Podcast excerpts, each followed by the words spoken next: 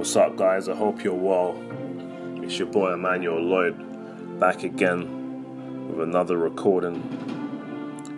I was just having some thoughts recently, as I usually do. On my, on the go, I have revelations, and um, I love sharing them. Now, I realize that we're all here on a journey in life. We all got to get from A to B.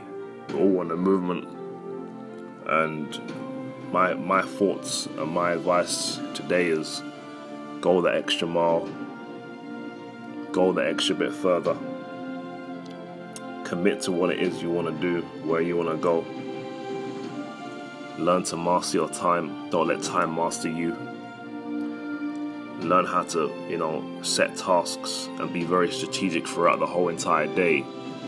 twenty-four hours is actually a long time.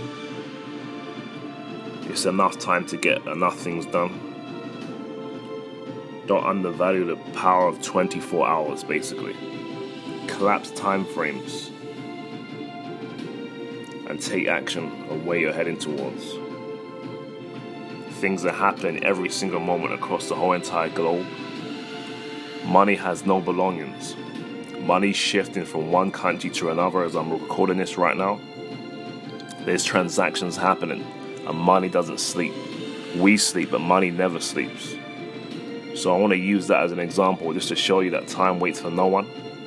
And every single moment, there's something happening. There's transactions happening right now throughout the whole entire globe.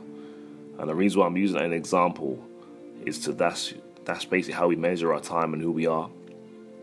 It's usually time or money, and we don't want to lose any of those, right? So what I'm saying is collapse time frames.